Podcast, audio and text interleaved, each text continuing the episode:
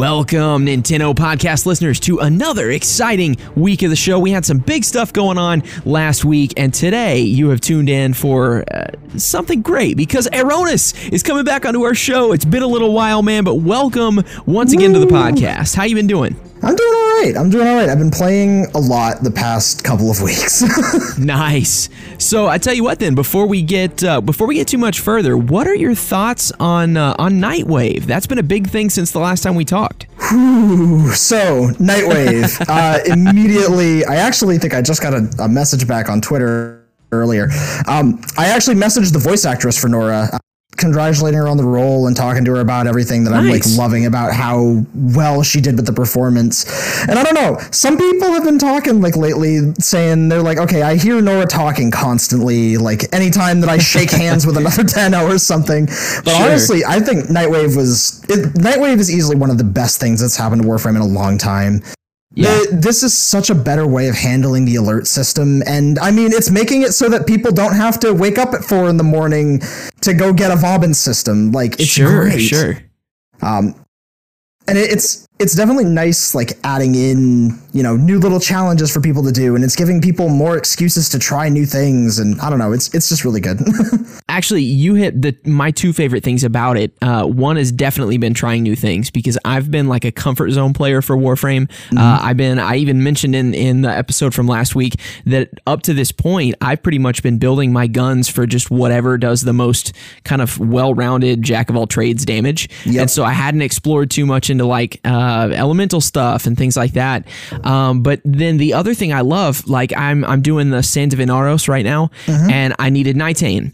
And I'm hey, here's a dependable way I can get some Nitain. All I need to do is just level up a Nightwave enough that I can get that the Wolf Creds. And so I love that. It's not, waiting for the alerts to pop up and things like that. Yeah. No, it's definitely been a really, really nice system to add to the game as of recent, and honestly, it's just been fun. I can understand some of the frustrations that people have been having, and I think this is something that you can relate to as a Nintendo Switch player probably, is when they hit that weekly, I think it was last week, where one of the weeklies was to do the Profit-Taker Heist with a friend. Right. The Profit-Taker Heist, which, by the way, correct me if I'm wrong on this, isn't even technically available to anybody on Switch yet, because you have to reach Old Maid with Fortuna first. Yep. Which takes a significant amount of time. So I can understand why a lot of the, specifically Nintendo Switch players, would feel kind of gypped by that. And sorry to hear that for all you who couldn't get all your Nightwaves done this week. But it's a tricky one to do regardless. It's definitely, that's one of those elite weeklies where I'm thinking to myself, yeah, this is going to be something that people are going to get mad about, because this is not just something that's inaccessible to the Switch players, but to a lot of the console players who haven't had Fortuna for nearly as long aren't necessarily going to be completely geared out for it yet. It's sure. Profit-Taker's tough. Yeah, I still haven't messed around with much in Fortuna at all, so I keep seeing the new updates coming, but it's beyond me at this point. Yeah, I think you guys actually just got the other day. Didn't you guys get the new update that added in Hildryn and the new melee system? Yep, we did. Perfect. Fortuna's been a really, really good time lately, and I think people are enjoying it a lot more than the Plains of Eidolon, which actually I was wondering if we were going to have time to talk about it in a little bit, but I don't know how much we've really been touching on it, because I will shamefully and admittedly say that I've missed the past few episodes. No big deal. So, have you been talking, do you talk too much about the dev streams and what they're talking about is going to be getting added into the game? Honestly, no, and we need to, because I've been kind of crazy busy, and so I haven't watched dev streams very much. I got your fix then. We'll talk about some of the stuff in a little bit if we've got time for it. But fantastic. Yeah. I think kind of our main topic today, we were going to talk a little bit about mods, because mods are such a critical thing to Warframe and to just the player experience. And if you're not at least somewhat familiar with the crucial mods and not at least somewhat familiar with how to get the mods you want, then you're really going to struggle to hit new power levels, PowerPoints, not to be confused with Microsoft softwares.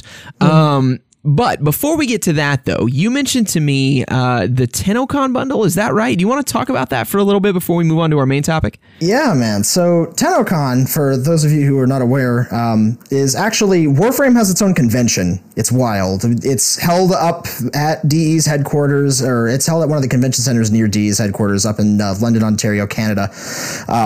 It's a fantastic little event. I personally haven't gone yet. The plan is actually for me and a bunch of my clan members. We're actually going to be meeting up at TennoCon 2020. Nice. Really excited about that. But yeah, TennoCon is this massive, amazing con that all the big Warframe content creators, give or take a couple of them who can't really make it over here because of, you know, cross-country reasons. Sure. A lot of people gather over there, a lot of big fans of the game and everything like that, and there's always the big events that they always have. There's a big cosplay contest where there's cash prizes for it, and we've seen some really impressive stuff come out of that. A lot of the proceeds, from what I come to understand, a portion of the proceeds from ticket sales go to the CMHA Middlesex, which is a nonprofit community agency devoted to promoting mental wellness and empowering people in recovery. Nice. So it goes to a good cause as well. And the biggest thing that I think that I can say about TennoCon consistently is that it is not expensive, which is really weird to say about a specific con like this. Yeah, for sure. Tickets to go to TennoCon just for the standard full day of the whole thing, $30. Oh, wow. Yeah, that's not bad at all. They sell various sizes of the tickets as well. So you've got your standard regular tickets, gets you full day access to TennoCon, gets you a little swag bag with some fun stuff in it, and it gets you the digital pack, which I'll talk about in a sec. Sweet. The collector's edition one is $75, and I think that actually this is Canadian dollars that they calculate these ones out in, so transfer rates are actually a little bit easier for us here in the States. That one gets you your typical full day access, the swag bag, the digital pack. It gives you another 1,000 platinum, and then you also get a special collector's t-shirt for TennoCon 2019 this year. The VIP pack has everything that we've put there. You get your own choice of one of the collector's statues aside from the Umbra one, so you get to pick Valkyr, Nyx, Rhino, or Mag. Man. You get early access to the con, so I believe you actually get to meet up with some of the devs and everyone the day before and get to experience it a little. And then you get to take part in a VIP brunch at Digital Extremes with the devs. That is nuts. And then they have one higher. Man, that's crazy. They have the legendary VIP pack plus, which is 1,000 Canadian dollars. This one is everything that we've just said. You get 4 different designs of the TennoCon t-shirts. You get to voice an NPC in the relay. What? You get your own custom personal glyph that you and you alone will have. Oh my gosh. And then you get to ask questions in a 15-minute personal chat on the dev stream with the devs. Oh man, that's crazy. Yeah, it's nuts. And those tickets sold out fast. Yeah, I'm sure. But yeah, no, it's always a really, really good time. I've seen some of the videos of what's going on over there. And, you know, honestly, the Warframe community is amazing. Everyone gets super involved with it. There's a ton of cosplays, which cosplays for Warframe is tough. Oh yeah, for sure. You get to take pictures with all sorts of stuff. They had, I believe last year at TennoCon, they had an arcade cabinet that had Frame Fighter in it, so people were able to play that for a bit. And we had all kinds of good stuff going on with it. But yeah, that's really cool. I'm gonna have to keep that on my radar.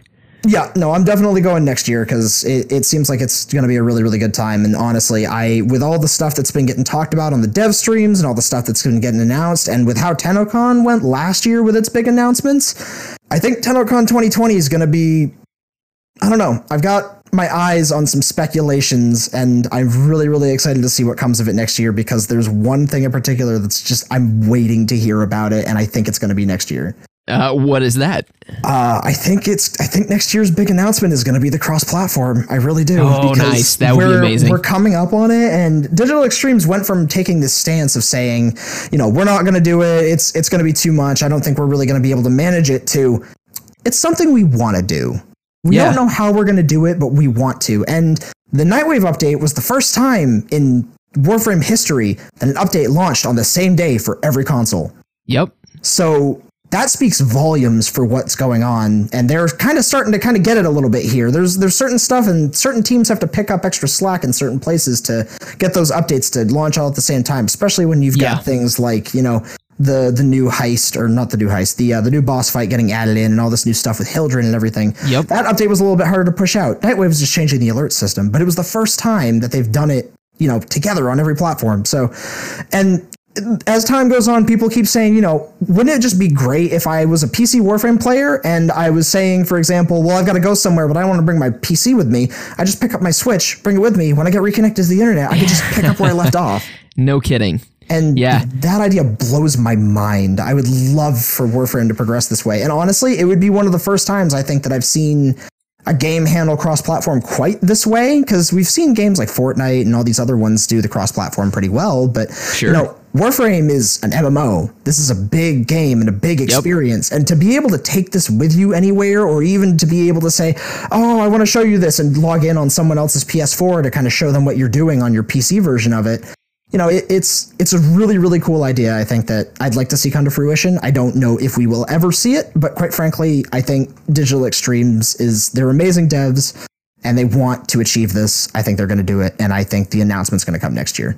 That would be so exciting. Well, and you know, I don't know, in the past, I don't know if Digital Extremes has ever kind of partnered with studios in the same way that they're doing now, but Panic Button has done such a brilliant job of their work on Switch on, or on Warframe on Switch, rather. So you have to imagine that having a team like that helping them out would make it easier than it would have been in the past. So I don't know. I would love that. I'd be so excited, and especially just having the opportunity, like you said, with something like Fortnite. As a former Fortnite player, I guess, I loved being able to pick it up on my phone and do dailies and things like that, but you're just getting cosmetics, and you know, you could be making meaningful progression in Warframe on Switch, but then be able to get actual 60 FPS on your PS4 or your PC when you get home, and that's exciting. absolutely. And I mean, it's funny that you actually say that too. You were saying it, I don't know if DE has partnered with other companies in the past. DE used to be the company that companies would partner with. That was the thing. Digital Extremes' past has been wild, and Warframe was their saving grace back in the day. It was incredible to hear the story. There's actually a really, really good documentary on YouTube put out by NoClip.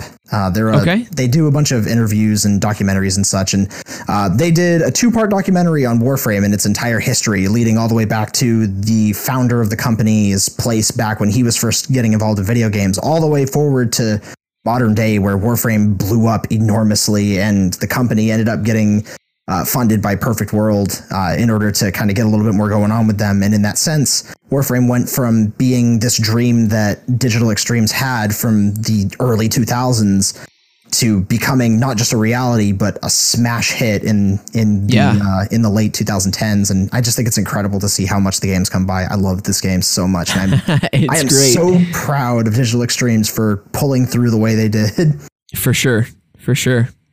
Well, I tell you what then, let's go on ahead and touch on mods. Let's talk a little bit about kind of that mod experience, and the way to kind of give you guys some context as to why I wanted to talk about this today.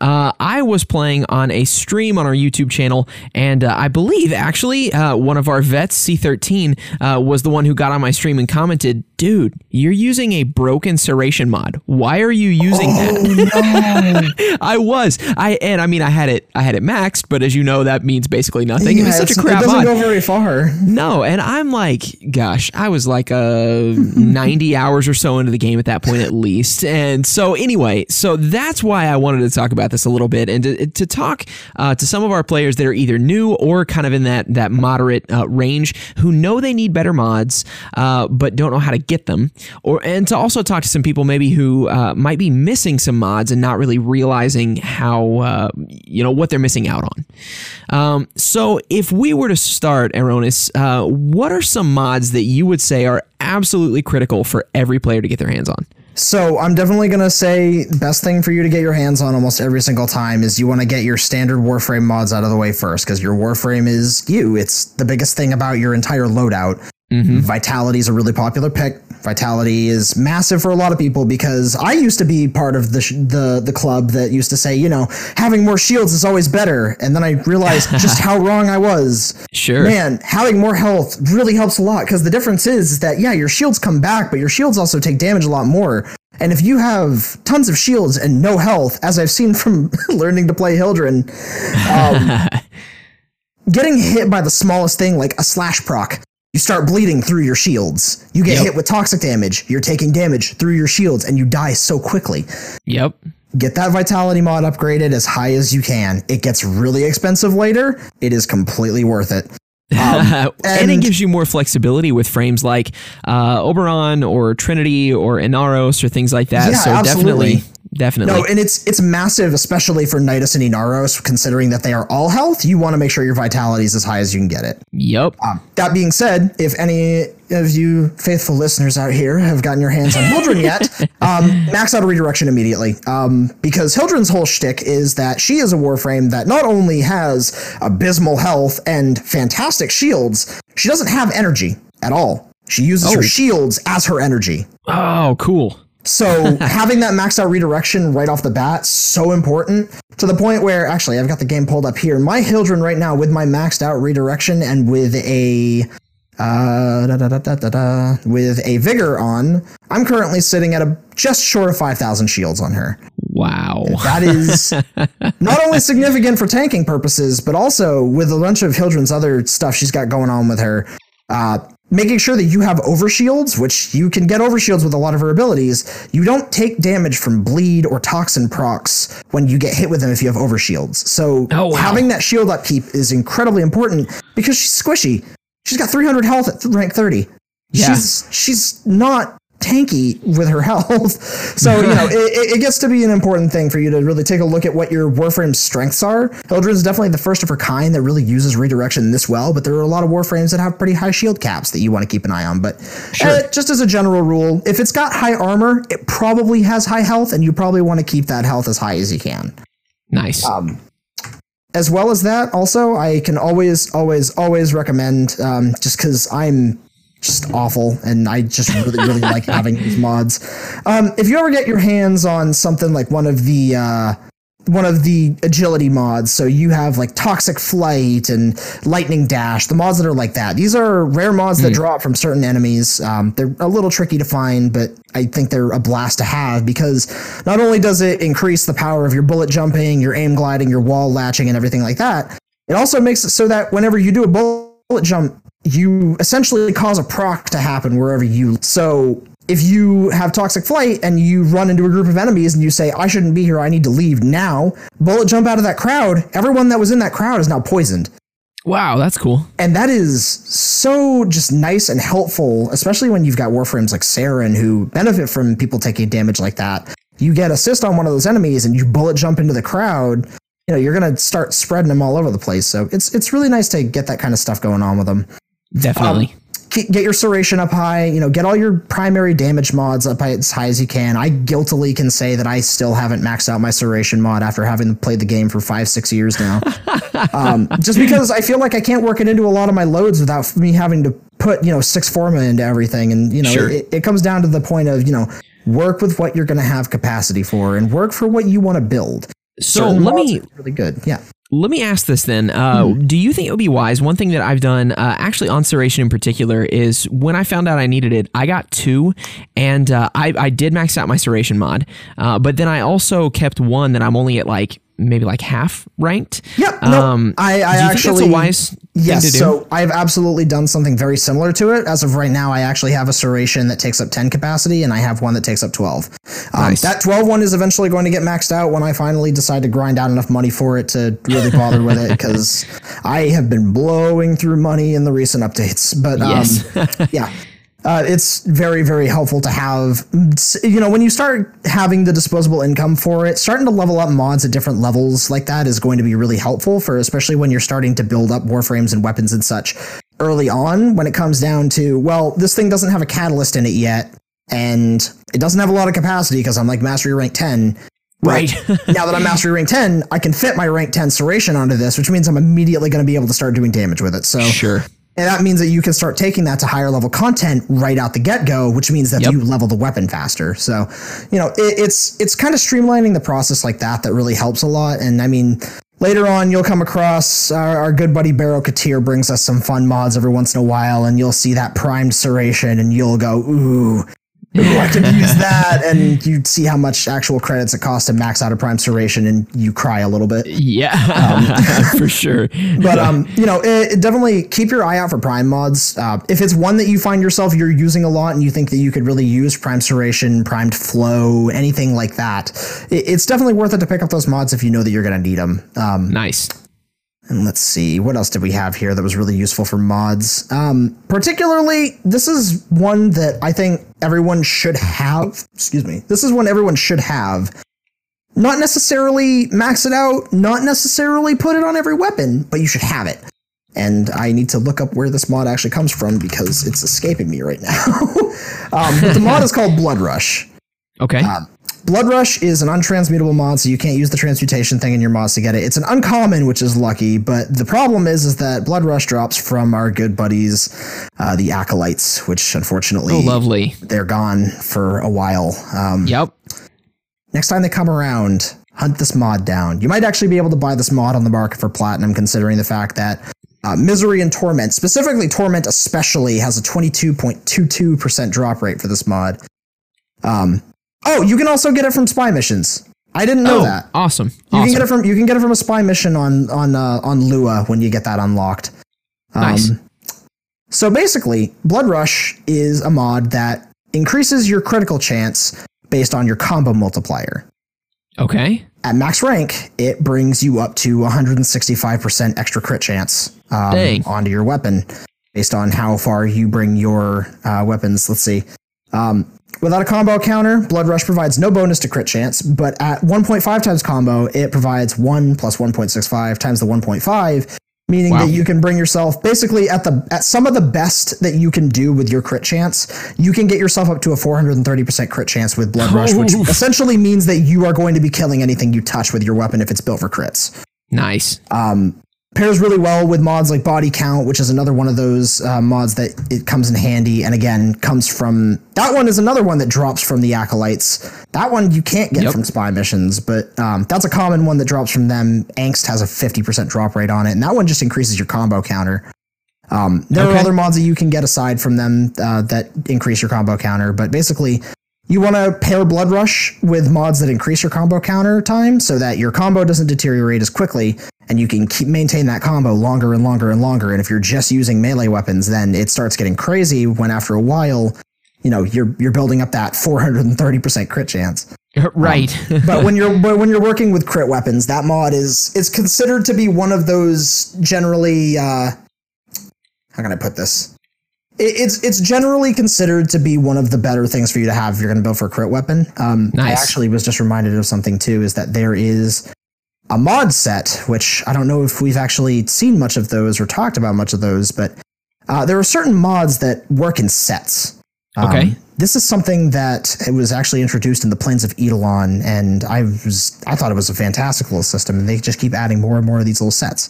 Essentially, these mods are pretty solid on their own. Usually they have their merits. They're usually typically versions of existing mods that, when paired up with the mods that they basically do the same thing as, can provide some really, really nice, you know, bonuses. Like, for example, Gladiator Resolve is one of those.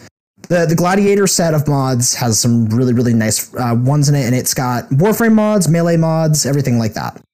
Nice. Gladiator Resolve specifically is one that at max rank, it goes up to 5 ranks, and it's an uncommon mod, and it gives you 180% extra health. Wow. You can use that with your health mod, your standard Vitality. So you can stack that on top of that to get more health. But these set mods, when you have them together in the whole set, or even if you just have parts of the set, they have a secondary effect on them that gets stronger the more mods in the set that you have equipped on your loadout. That's cool. The Gladiator set specifically is, so you have Gladiator Aegis, which is an armor mod for Warframes. Okay. Gladiator Finesse, which is one that makes it so that when you would normally die and you have energy, it will drain 60% of your energy, if I'm remembering correctly, to essentially just stop you from dying. Nice. Gladiator Might increases your crit damage by 60%. Gladiator Resolve increases your health by 180%. Gladiator Rush, which is one of those ones that increases your combo duration by 6 seconds, which is really helpful for when you're interlacing between combos. Yeah. And Gladiator Vice, which increases your attack speed by 30% with your melee weapon.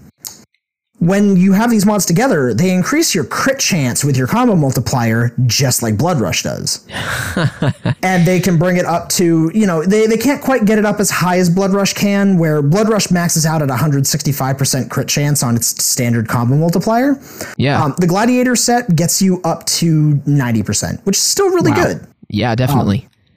You can use that effect with Blood Rush if you really want, and you really just want to skyrocket through the roof with your crits. But, you know, all of these mods are pretty standard things. If you're running a crit weapon, and you're going to be running with especially a high health melee Warframe that you're really just going to be running around with a sword on, having this entire set is really, really helpful, because not only does it provide your standard things like your health, your crit damage, the ability to survive lethal hits, increasing your armor, and increasing your combo duration, but it's also going to give you that better crit chance. So, you know, these mods tend to have something going with them where they kind of think along the lines of, you're going to need these mods, and they're going to be very helpful for you, so you may as well just equip these versions of it and get that additional bonus to it. Sure, definitely. And that's really cool. Yeah, and of course, there's other mods that work in sets. There's the Augur set, which... that entire set has the ability where I think at the maximum, it's 240% of the energy you spend on abilities is converted into shields. Wow. So you use an ability that's draining your shield, like it's draining your energy like crazy. Like, say, for example, you're using Ember's World on Fire. If you're using mods that bring over excessive amounts of, energy, you're going to be regaining shields. That's really cool. Yeah. Nice. Yeah, and there's a handful of these different set mods, and you can definitely see all those on the wiki. There's one particular mod set in that set, which I'm going to go ahead and say probably nothing about, mainly because it has story purposes. Okay. There is two technical sets of mods that will show up later on. I don't know if you've looked too much into the Nightwave, but essentially... in the Nightwave, towards the end of it, there is an item that you can get, which is called an Umbral Forma, and that is because there is a polarity slot that, until you've gotten up to a certain point in the story, you won't see. Okay. When you get to a certain part in the story, namely when you finish the sacrifice, you will see this polarity start showing up, and it right now only by default shows up on one weapon and one Warframe. Wow. And... These Umbral mods are absolutely insane and have so much significance in the story that I'm not going to talk about them. Okay. But yeah, long story short, the set mods are fantastic, and they're really, really fun to play around with, especially when you start getting into the really, really intensive stuff where you're really just stacking on, you know, set after set. If you've got three sets of mods on, you've got all these extra effects going on, you can have a really, really fun build. It might not be the most efficient one, but it's definitely going to be a fun one. That's cool. But yeah, I would say then, as a obviously a newer, less experienced player, my little recommendation for the mods you need to have: make sure you have all of the elements in your collection, and especially that's something for me as an earlier player I didn't really care about all that much, because early on I didn't really see a huge difference between heat or electric. To me, I thought that it's just kind of, you know, this is just something that you do because you think one is neater than the other. But so even if you're not really to the point where you're tweaking your builds based on what's going to be most effective against certain enemy types or whatever, now that especially now that Nightwave is part of the game, we're starting to see things where it challenges you to kill enemies with a specific damage type. So now more than ever, it's really good to make sure that you have the ability to piece together all of the damage types. So just be aware, without digging too much into all of this, as you know, Aronis, and maybe some of our listeners know, there are certain elemental types that you have to combine two mods. There's some that you just get straight up, like, you know, you can get heat just straight up with one mod. But make sure that you've got each of the basic elemental mods, so that way you have access to all the elemental types, and you'll have an easier time once you really need to start specializing your elemental damage. It's just good to have that in your pocket. Yeah, and I mean, it's also definitely worth it for you to get your... I cannot stress this part enough. Get codex scans on enemies when you can. Yeah. Because you look in the codex, and it tells you what elements they're weak against. Yep. You can work into that if you've got those element mods, and you start finding out some stuff like... Is blast damage really that good to use against the infested? The answer is generally yes, but yes. You know, certain mods are gonna do a lot more damage against certain enemy types. For example, you really do not want to try and use puncture damage against the Corpus in a lot of situations, because the Corpus are usually pretty resistant to it because they have a significant amount of shields. Impact damage is going to do a lot more to them. Electricity damage is going to do a lot more to them. Magnetic is going to eliminate those shields. Yeah. You know, it's definitely being able to adapt to the situation. You know, if you know that you're going to be going out on an expedition in Fortuna, bring weapons with radiation and magnetic damage because the Corpus hate it. If you're going on an infested mission, bring blast to knock over crowds and bring fire to mow down the crowds as they're coming at you, you know? Sure. It's being able to learn those strengths and weaknesses and being able to take them on the right missions. And that's where a lot of the modding comes in. And that's why you should definitely try and come up with just a general rule. When you're building your weapons, you got those little things up on the top of your screen. They say loadout A, loadout B, loadout C. Just as a general rule, if you really want to make it easy on yourself, build one for Grenier, build one for Corpus, build one for Invested. As a general rule, I would say probably bring your Grenier fighting build with you to the Void if you're having difficulties with the Void, just because they have a decent amount of shields in a lot of situations, but they're also heavily armored targets, and puncture damage is really going to hurt them. So, you know, it's good to have those loadouts ready to go, and that way, you know, if you play with friends or something like that, you don't have to hold up and be like, wait, hold on, I gotta go build up this certain weapon for this certain build so I can go take it with us on this mission without, you know, sucking. So it's useful to have those builds set up ahead of time, and be able to just switch between them really quickly is nice.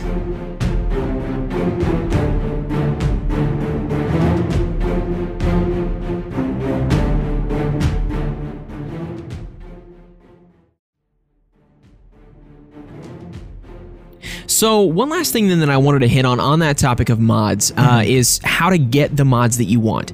So obviously, you know, you have the option of being able to go and buy mods from people, do some trading. But if you want to farm stuff out, which is really where I find the most satisfaction in Warframe, we all know you can get on Google, you can get on Warframe.fandom, and you can look up the mods. But here's what blew my mind.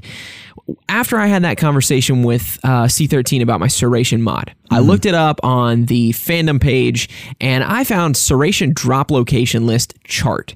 And I saw two things that made no sense at all to me and probably won't make sense to a lot of our newer players. I saw on this list, it gave a couple different mission types that I recognized. It says that you can get Serration on defense missions, excavation, interception, spy. But then there's another column in the table that says category, and it says tier 1, tier 2, and tier 3, and I had no idea what that meant. Then there's another column that says rotation, and this is like ABC, and I had no clue what that meant either. So I know what these things mean now, but I have a feeling you will be able to explain it far more eloquently than I can. We talk for a second about what tiers and rotations are? Definitely. So, tiers. This is actually still something that's a little testy for me too, because it used to mean something different. And I'm so used to how the old definition was that I don't really remember anymore too much. Because back in the day, it used to be this whole situation where instead of the Void just being a place on the map, you had to do missions and get keys to go to the Void. Sure. And then the Void had tier 1 exterminates, tier 2 exterminates, tier 3 exterminates, and you got specific prime rewards and stuff out of those. Now the tier missions are essentially, how do we put this? Lith on Earth and Larry's on Mercury are both tier 1 defense missions. The tiers are separated between different difficulties, more or less, and it's kind of like a weird level cutoff I don't think it's super specific, honestly. Tiers are separated based on level. I'm reading this right off the fandom page. The exact cutoff can vary depending on the mission type, so Draco and Casta on Ceres both have an enemy level of 12 to 17, but Draco is a tier 2 survival and Casta is a tier 1 defense. And honestly, the weird thing about this is that they don't show it on the star map for some reason, and they really should. Yeah. If you ever have questions on if it's a tier 1 or a tier 2 defense or something like that, refer to the wiki. The wiki tells you right on if you just look up the name of the node, you'll see which ones are, you know, tier 1s and tier 2s. And it's it's something that I really think that Warframe could benefit from. Just you just got to add the little T1 or the little T2 to the name of the mission or something, just to kind of give people that better idea of what they're looking for. I don't know. It's a weird system that honestly is a little bit outdated, I think, these days, and I think they probably could update it somehow. But at the very least, I think they should at least label them. Yeah. Well, and it's pretty confusing system, but I mean, yeah. It is. And it's pretty easy to do that in reverse as well. So when I looked up Serration, for example, it says it can be found survival tier 3. Mm-hmm. And all I had to do, you can pull up again on the wiki, search survival, and it will show you survival missions, and it'll list all the missions in the game. And then there's a column there that says tier. So if Serration drops in a tier 3 survival, then I can go, okay, tier 3 survival, there's one on Sedna, there's one on Eris. And so that gives you a pretty easy way to find which missions are which tier. But again, you have to leave game. So I'm with you on that. I really wish that this was easier to do in game, but you know, whatever.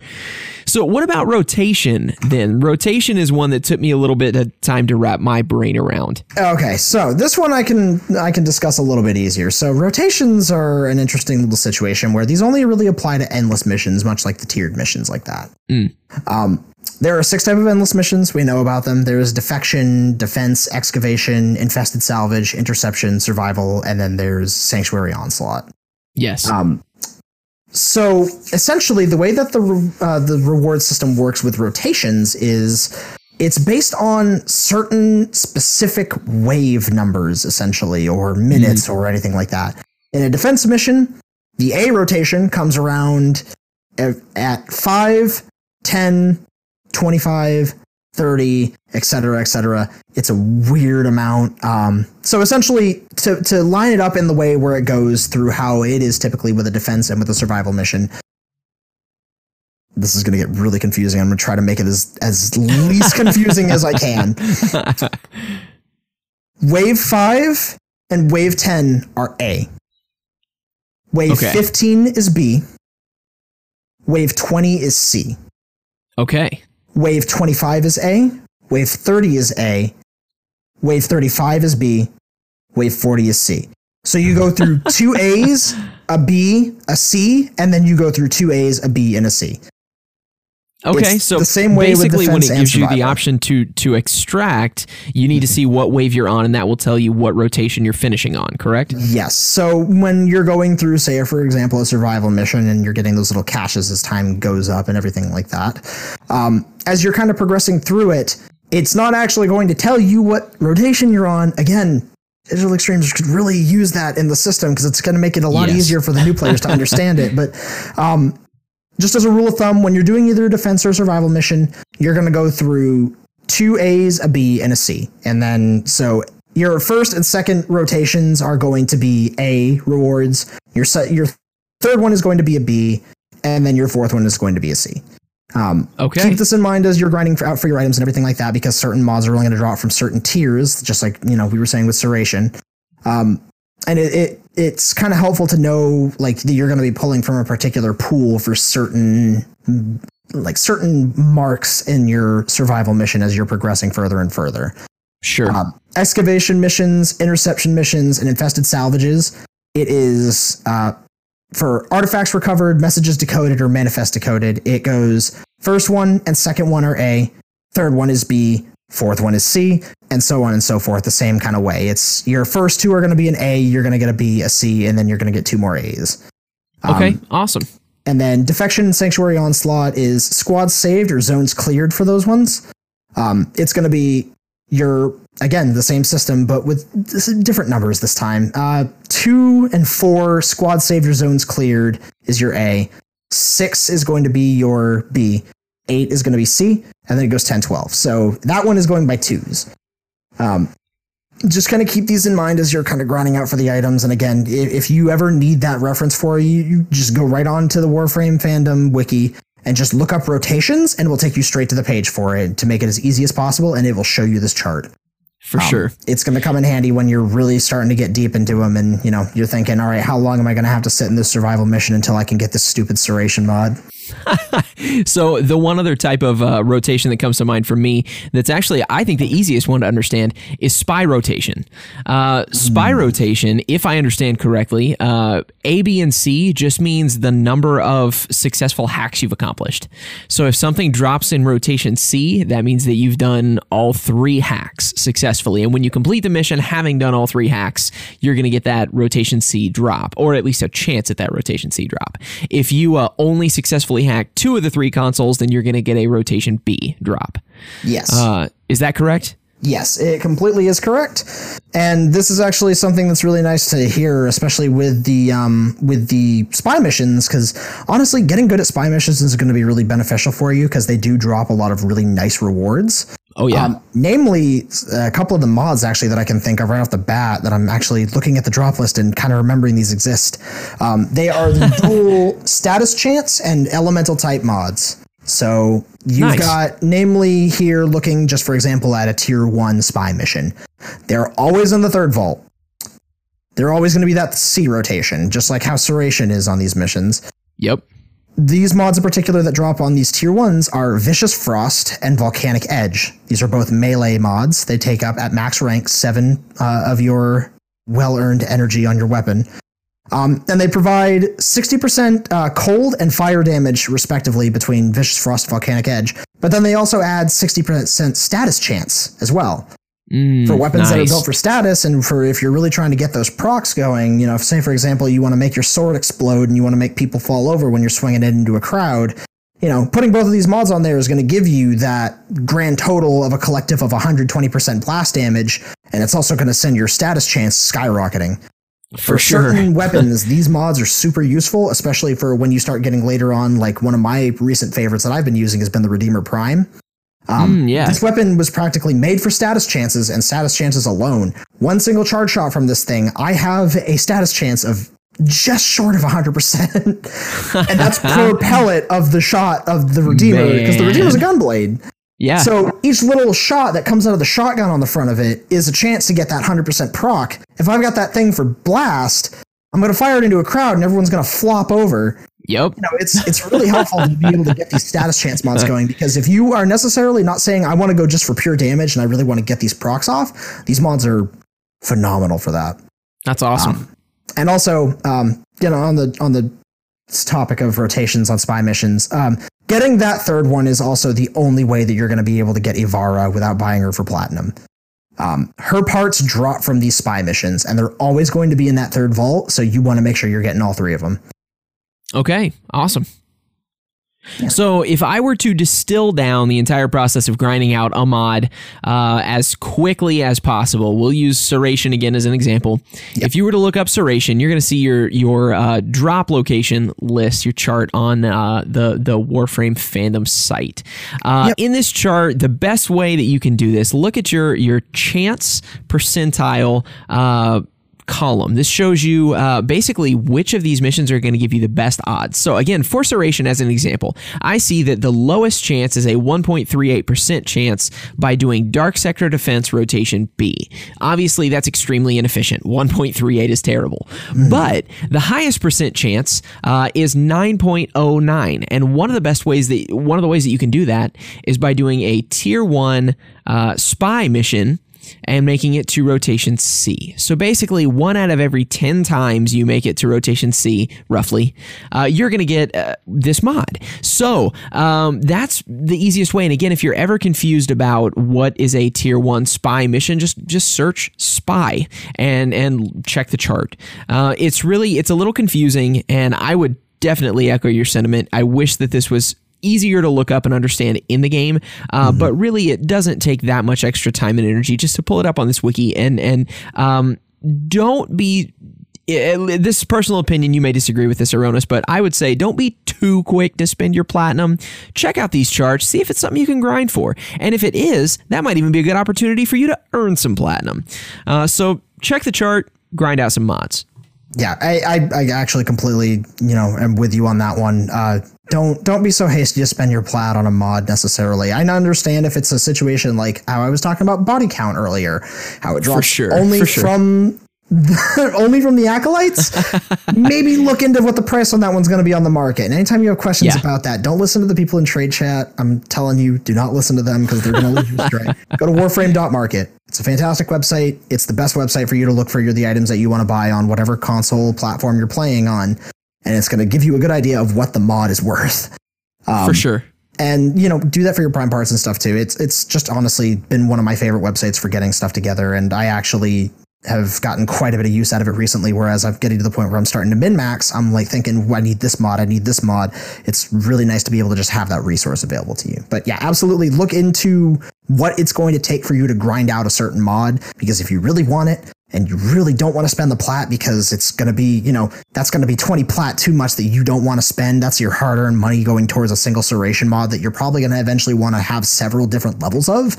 Yep. Maybe look into what it's going to cost you to grind them out, because you might be able to get some fun stuff out of those too. You know, it's not necessarily, you know, while trying to grind out Serration, you're probably going to get an Ivara systems, and you're going to go, oh, geez, this is an entirely new Warframe for me to build. You know, it's... grinding, you can get some stuff that you didn't really expect that you were going to get before. And it's, you know, also really good ways of just pumping out missions, getting relics, getting credits, you know.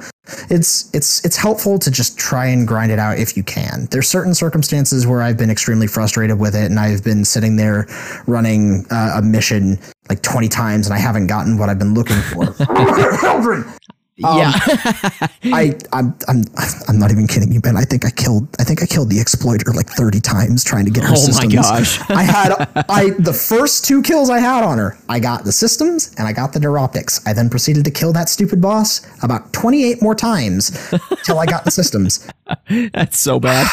Yeah, RNG's a cruel mistress, but yeah, isn't it? It's the first time I've had to grind out that bad for a Warframe in a very long time, and in one hand it was kind of refreshing, but the exploiter fight takes a hot minute. So nice.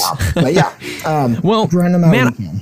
I have gotten so wrapped up in our conversation, I haven't even been paying attention to time. We're running a little bit long in this episode, so let's go on ahead and talk for a real quick second about Baro. You mentioned that, and then we'll jump into our gear of the week. But let's take it off with what you want to chat about with Baro. Yes, so Baro Ki'Teer, our good friend from the Void. So you'll see him show up, I believe it's every 2 weeks. He was here this past week, and I was actually taking a look at some of his stock that he had. Got the Reddit post up here from it. Our good boy here brings in a handful of fun little items where you exchange two things to get them. You exchange credits and you exchange ducats. Mm-hmm. Ducats are an entirely new currency that's pretty much exclusively used for Baro Ki'Teer and one weapon. And you'll find out about that weapon later on when you progress in your story, because let's just say if you've got lots of prime parts that you want to trade in for ducats, which you can do at the little terminals that are to the right and left of where Baro hangs out, you'll see a lot of players hanging around him, and they tell you how much time you have until he either leaves or he's coming. You can trade in parts of prime weapons that you get from cracking open relics to get ducats. Naturally, depending on the rarity of the item, you're going to get more ducats out of it. And Baro's inventory, you need credits and ducats to buy anything from him. This is a really, really nice way of both simultaneously getting some really helpful mods, getting some really nice equipment, and also getting some really nice cosmetics. Namely, his stock this past time around, he came around with a skin for your ship. He came around with the Pyra Sugatra, the little fire keychain for the end of your melee weapon. Nice. He has an exclusive Siandana that he had, the Domus Siandana, the Ki'Teer Siak Siandana. He had some glyphs. He had some Sentinel accessories. You know, he keeps a bunch of this nice little cosmetic stuff. He even had a color palette last week, actually. Sweet. And also, this is how you get the Sands of Inaros blueprint, which is worth mentioning. If you want to build Inaros, you got to get the blueprint from him. But in addition to having those little cosmetics, he also brings around time-exclusive weapons and such. So whether it be weapons from prior events like the Quanta Vandal, which he had last week, it's a little laser rifle made by the Corpus. It's customized out with a metallic finish that's like this beautiful greenish blue, and it's got a Lotus decal on it. It has different stats than the regular Quanta, and it's, I believe, in pretty much just about every circumstance, these Vandals or Prisma weapons are usually a lot better. But the Prisma weapons are exclusive to Baro. These ones are ones that you did not get through an event, and you just have to get from him with ducats and credits. Namely, this past week, he had Prisma Shade, which is just a very... very nice looking little sentinel, which is Shade, but I believe his difference is that he's got more armor and more health, so he's a little bit beefier, and it's kind of nice to have that with your sentinel, considering how easily the sentinels could die sometimes. Yes.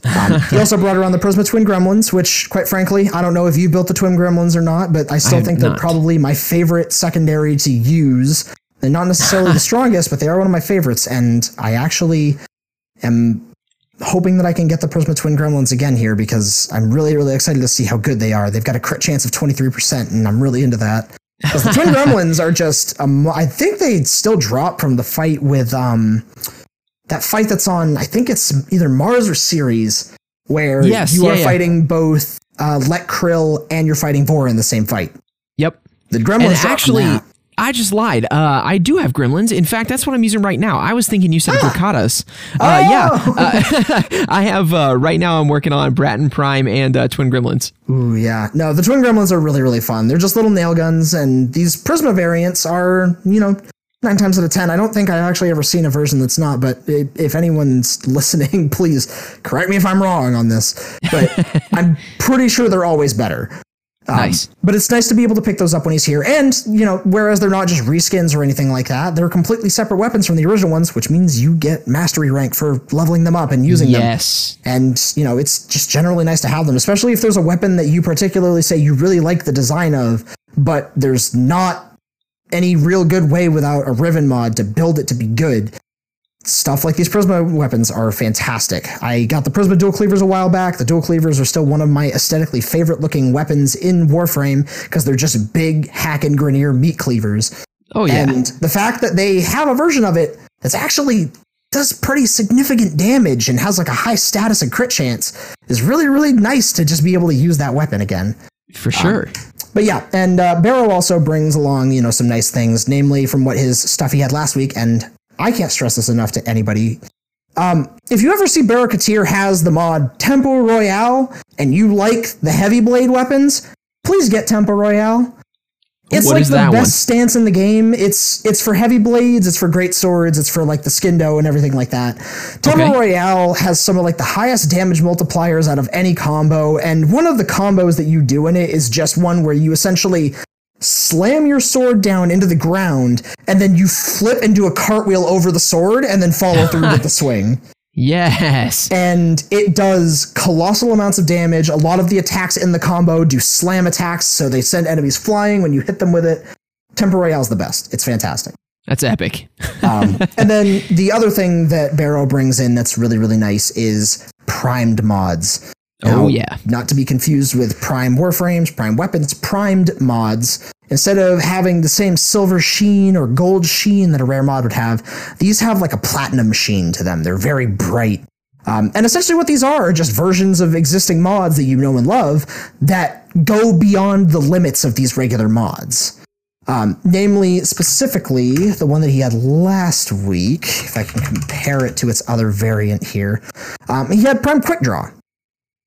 The regular quick draw mod takes up a maximum of 7 capacity on your secondary weapon, and increases your reload speed by 48%. Primed quick draw, if you can match the player to do it and fit it in your build because it takes up so much, has a total mod use of 12 of your capacity, but it gives you 88% reload speed. Jeez.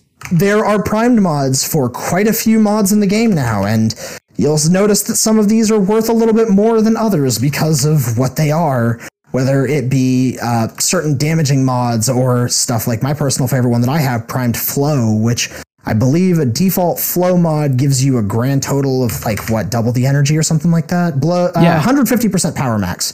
Primed Flow gets you up to 275% power max. Oh, jeez. And for some of the Warframes that have, you know, around like a 600 energy pool, that gets pretty significant. So, yeah, that's crazy. You know, look into the ideas of these prime mods. Not all of them are always the best, but some of them are really, really helpful to have, especially if you find yourself using one a lot and you're thinking, I could use more of whatever this is on this weapon.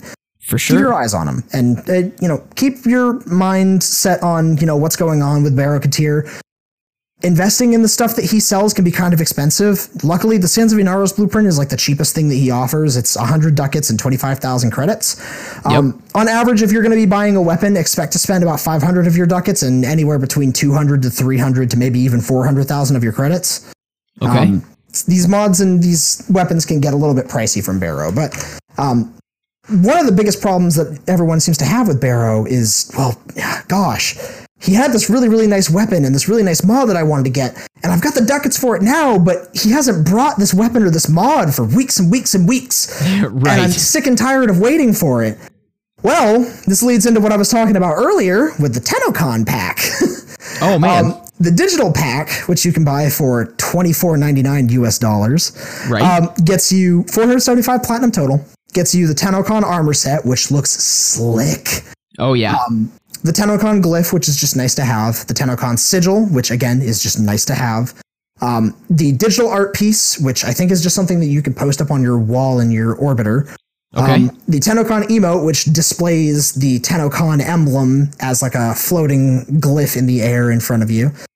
And then you get something, which is one of the biggest reasons why a lot of people seem to buy this pack, is the TennoCon relay key.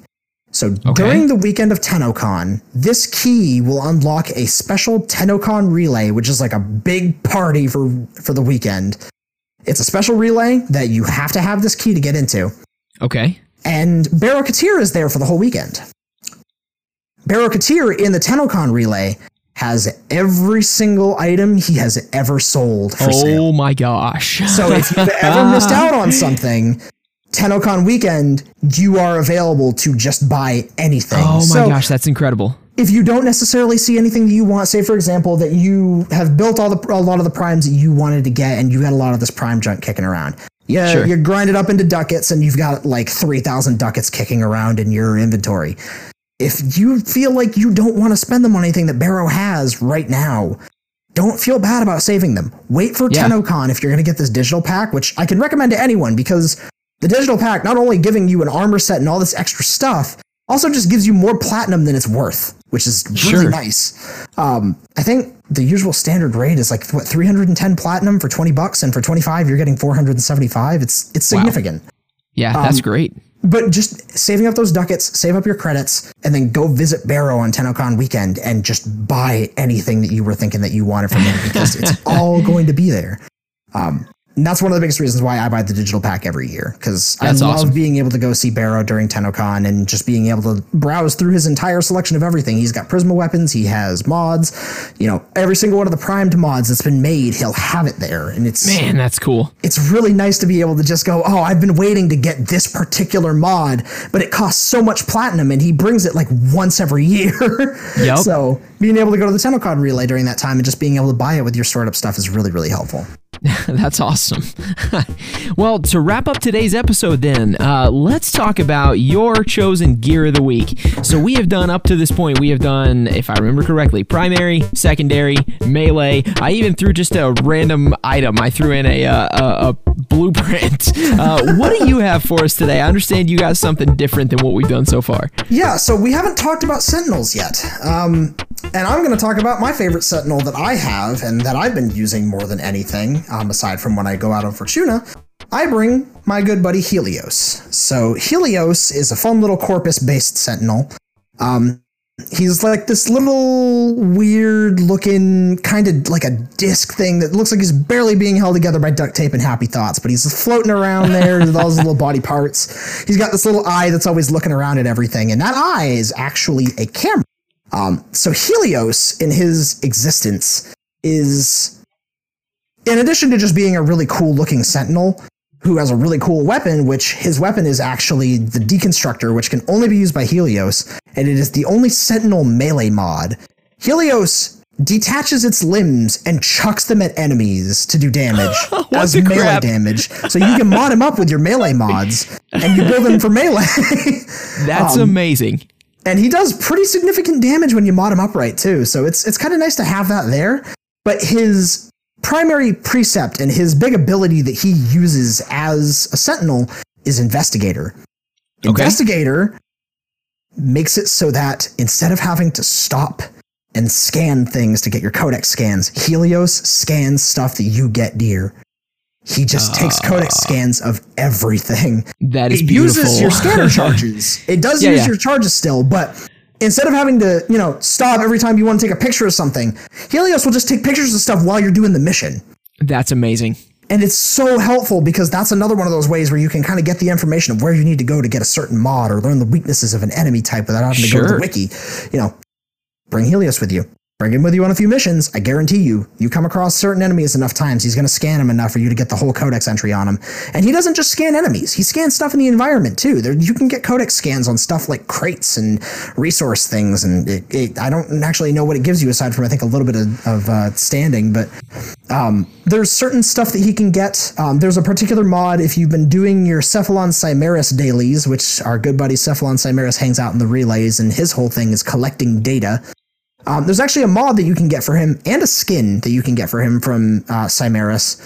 And the mod that you get from him is Detect Vulnerability, which makes it so that when you finish your research on an enemy and you have all the codex scans that you can on that enemy, you can't scan it anymore, it's maxed out. Now, instead of codex scanning the enemy, now he will scan the enemy and it will reveal their weak points to you. Oh, epic. And we'll make it so that you can fight them a little bit easier because it makes their weak points glow very brightly, which is incredibly helpful. You know, it's not always the heads or anything like that. It's not always that. It doesn't use codex scanner charges when you have that mod on. It's not necessary for you to have Investigator on. He'll just use it. That's cool. And it's not necessarily like their head or anything that either. It does what Banshee's mods that detect vulnerabilities on enemies are, where it basically just chooses a limb of the enemy and says that limb will now take more damage than anything on its body, and you just go after it. Nice. But Helios is really nice to have. As far as I am aware, I think you can just buy his blueprint in... No, I'm wrong. You have to research him. You research him in the energy lab, the Corpus lab. Sweet. His research takes a little bit, and you have to have the Lanka done before it as the prerequisite. But once you get him 15,000 credits to buy the blueprint, you need 5,000 credits, 10 Fieldrons, 300 Oxium, 5,000 Ferrite, and a Forma. Nice. You build this little guy, he's going to stick with you. He's pretty tough. He's got 200 health, 100 shields, and 50 armor. He comes with some good polarities. The Deconstructor is really fun to work with, and just the ability to get those codex scans is so crucial when you're trying to fill out that codex. Without you having to stop. Definitely. But just like the other Sentinels, he can take other Sentinel weapons as well. It's just that the Deconstructor is his exclusive one, and no other weapon or no other Sentinel aside from Helios Prime can use it. That's cool. That's super cool. Sweet, man. Well, this has been an awesome episode. I know that it was helpful to me, gave me some stuff to think about with mods, and hopefully it's helpful to some of our players who maybe are kind of stuck in a rut and feeling like they're struggling to round out that power curve. So thanks for joining us, man, and thanks for giving us all this fantastic information. Yeah, of course. And sorry if I rambled a little bit. I feel like I went off on a bit of a tangent for a little while there, like every 5 minutes on one mod or another. And I feel like I talk a little bit too much sometimes about these more advanced mods when, we're supposed to be kind of helping out the people who are kind of getting stuck and stuff like that. But hopefully the information that I provided is going to be helpful to some people. And I'm going to continue to try and get better and better at explaining some of the lower end stuff. Nice. Yeah, I think it was certainly helpful. Well, remember, guys, you can follow us on YouTube. I haven't been making YouTube videos quite as often lately just because of the insanity. I actually just bought a new house, so basically all my time has been spent painting, and I love most parts of my life, but not so much the part that does painting. But anyway, that does exist if you want to watch YouTube videos of Warframe and check out some stuff to go along with the episodes. You can check us out with the link in the description for this episode. Also, if you'd like to support the podcast, buy me a cup of coffee, you can feel free to do that by following the link in the description. And of course, make sure you subscribe to the podcast on all your favorite platforms because we upload new episodes every single week. So I have been Evan Aronis. Thank you again for joining us. And until next week, keep on farming those frames. Bye.